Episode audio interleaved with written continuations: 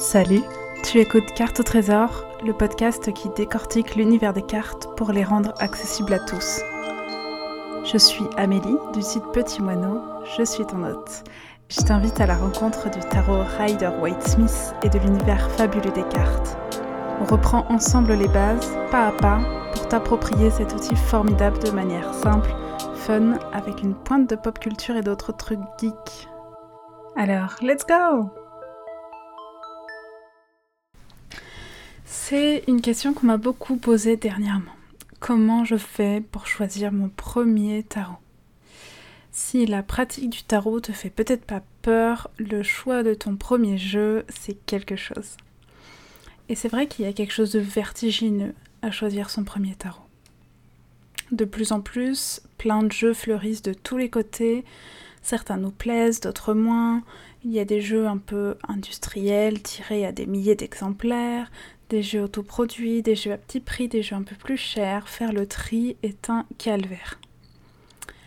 Mais pour être totalement honnête, et tu le sais si tu as écouté le premier épisode du podcast, personnellement, j'ai choisi mon premier jeu par pur hasard. enfin, pas vraiment par hasard, mais je cherchais pas un tarot en fait, j'avais juste acheté un joli jeu. Et il se trouve qu'ensuite, Effectivement, c'est devenu mon jeu fétiche que j'ai pensé, usé, étudié en long, en large et en travers. Mais j'estime du coup que c'était quand même un peu par hasard. Par contre, je réalise que j'ai quand même appliqué une des règles que j'applique toujours à l'heure actuelle, à savoir, il faut que visuellement le jeu te plaise. Et pas juste la couverture ou la boîte comme j'ai pu parfois faire l'erreur le jeu, la majeure partie des cartes. Il faut que les cartes t'évoquent quelque chose, en bien ou en mal. Il faut que tu aies déjà une idée en fait de là où elles t'emmènent. Et vient du coup en ligne de compte ma seconde recommandation pour choisir ton jeu. Fais des recherches. Je t'en supplie, on est à l'heure d'internet quoi. J'ai conscience que je dis ça alors que franchement j'ai fait l'inverse. Hein. Euh, Amazon m'a proposé mon tarot Mucha alors que je venais de glisser un tarot Klimt dans mon panier. Mais voilà. J'ai eu de la chance en vrai. Et ça n'a pas été le cas de plein de fois euh, suivantes. Et c'était assez dommage d'ailleurs. Je pourrais te faire une liste des nombreux jeux que j'ai achetés presque uniquement pour leur couverture et que j'ai finalement pas aimé du tout une liste tarot et oracle confondus d'ailleurs. Euh, je pense qu'on est sur une vingtaine de jeux. Donc histoire de t'économiser du temps et de l'argent, s'il te plaît, ne fais pas comme moi. Pour faire tes recherches, bien sûr, tout Internet est à ta disposition. Euh, Google Images, Amazon, euh, notamment dans la, section des, avis où les clients euh, satisfaits en général, les aficionados des cartes s'amusent à, prendre quasiment tout le jeu en photo, donc n'hésite pas. Et puis euh, en français, tu as bien sûr le site Graines d'Éden, je mettrai le lien dans la description de l'épisode, qui est une fabuleuse mine d'or pour les jeux, en tout cas les plus connus. Par contre, j'aimerais attirer ton attention sur un phénomène que j'ai pu observer de mon côté. J'appelle ça le syndrome du jeu un peu trop beau. tu le connais peut-être plus pour ce qui est, mettons, de la papeterie ou même des mugs. Tu achètes euh, ce carnet ou ce mug trop beau que tu adores, devant lequel tu baves à chaque fois que tu passes, mais en fait tu l'utilises pas. Il est tellement beau, t'as peur de l'abîmer, de le tâcher, d'écrire dedans, de l'user. Il n'y a pas moyen, quoi. Et ben ça existe aussi avec les cartes. Donc vraiment, pour commencer, n'hésite pas à choisir un jeu qui te parle, que tu trouves beau, mais pas au point de le laisser dans un coin pour ne surtout pas l'abîmer, quoi. Ça serait trop dommage.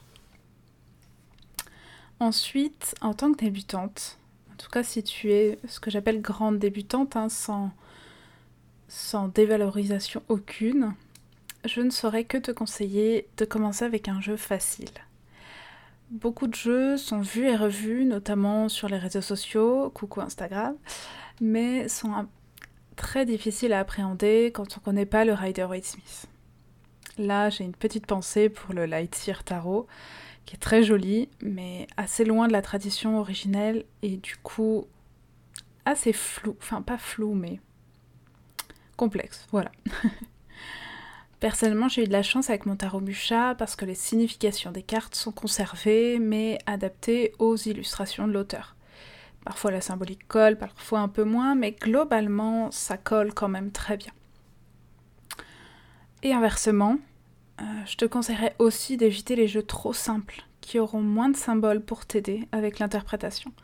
Là, je pense à des tarots comme le Kawaii Tarot, ce sont vraiment juste des symboles pour tout, et le Everyday Tarot, euh, qui est très épuré et qui reprend vraiment très peu des symboles euh, originels.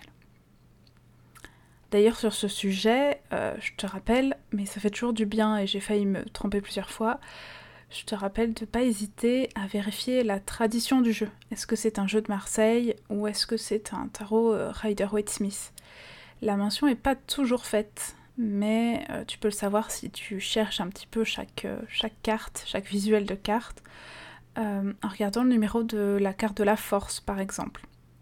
La force dans un Rider-Waite-Smith, c'est le 8. Euh, et dans un Marseille, ça sera le 11. Donc voilà, ça peut être une petite astuce. Du coup, euh, pour commencer, je, te dirais de commencer avec un Rider Waite Smith euh, presque dans sa version originale en fait. Quitte à avoir un autre jeu pour créer la comparaison et étudier les deux en parallèle si tu le souhaites. Ça, c'est quelque chose qui est toujours très enrichissant. Mais vraiment, commencer simple. Au final, le but, c'est vraiment de simplifier l'apprentissage et la manipulation de ton jeu, de ne pas te fermer à certaines interprétations et aussi de t'éviter de te retrouver face à un jeu obscur qui te parle pas et que tu n'utiliseras pas du tout. Enfin, j'aimerais attirer ton attention sur un point. Peut-être, peut-être ça arrive, on ne sait pas, peut-être que ton premier jeu sera pas terrible. Et c'est pas grave, ça arrive. J'aime bien comparer euh, les cartes aux relations. La première est pas forcément folle. Par contre, ce qui est bien, c'est qu'elle va te permettre de savoir ce que tu veux, ce que tu ne veux pas et d'affiner ton prochain choix. Par exemple, dans mon cas, euh, je suis assez créative et un des deuxièmes tarots que j'ai acheté, si ce n'est le deuxième, c'est le tarot du funambule, qui est un très joli tarot fait à l'aquarelle qui me plaisait beaucoup. Sauf que d'une, les cartes n'ont pas de personnages, ce sont des animaux. Et la symbolique du Rider Waite Smith est quasi inexistante. J'ai fini par m'en séparer parce qu'en fait, euh, il y a une seule de mes, de mes règles qui était respectée, je le trouvais très joli. Mais il me parlait pas du tout, vraiment, j'ai essayé, essayé, j'ai tiré des cartes et tiré des cartes. Je voyais juste des très jolis animaux peints à l'aquarelle. Mais du coup, depuis, je sais mieux ce que je veux. J'aime les jeux assez chargés visuellement, presque touffus, un peu comme chez moi, si tu, tu vois encore sur mon bureau, avec des symboles qui fourmillent partout, ce qui n'empêche pas d'avoir des interprétations diverses et variées pour une seule carte. J'aime pas les jeux épurés. Voilà, c'est mes goûts. C'est à ma propre appréciation. Du coup, à toi de voir avec la tienne, bien entendu. Dans tous les cas, que tu aies déjà ton jeu, ton premier jeu ou pas, euh, je t'invite au challenge Easy Tarot. Easy Tarot, c'est un challenge que j'ai créé sur trois jours pour découvrir son jeu facilement et sans prise de tête tu commences à me connaître, euh, moi la prise de tête, euh, ça dégage très vite. Donc le but c'est vraiment d'arrêter de regarder euh, ton tarot qui prend la poussière et avec lequel tu n'arrives pas à te dépatouiller.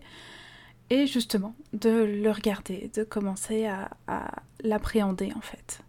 Sans avoir besoin d'un livret, sans avoir besoin d'interprétation, de déjà ressentir en fait, de laisser parler ton intuition. Voilà. Ça se passe sur trois jours n'hésite pas à t'inscrire, je mettrai le lien dans la description de l'épisode.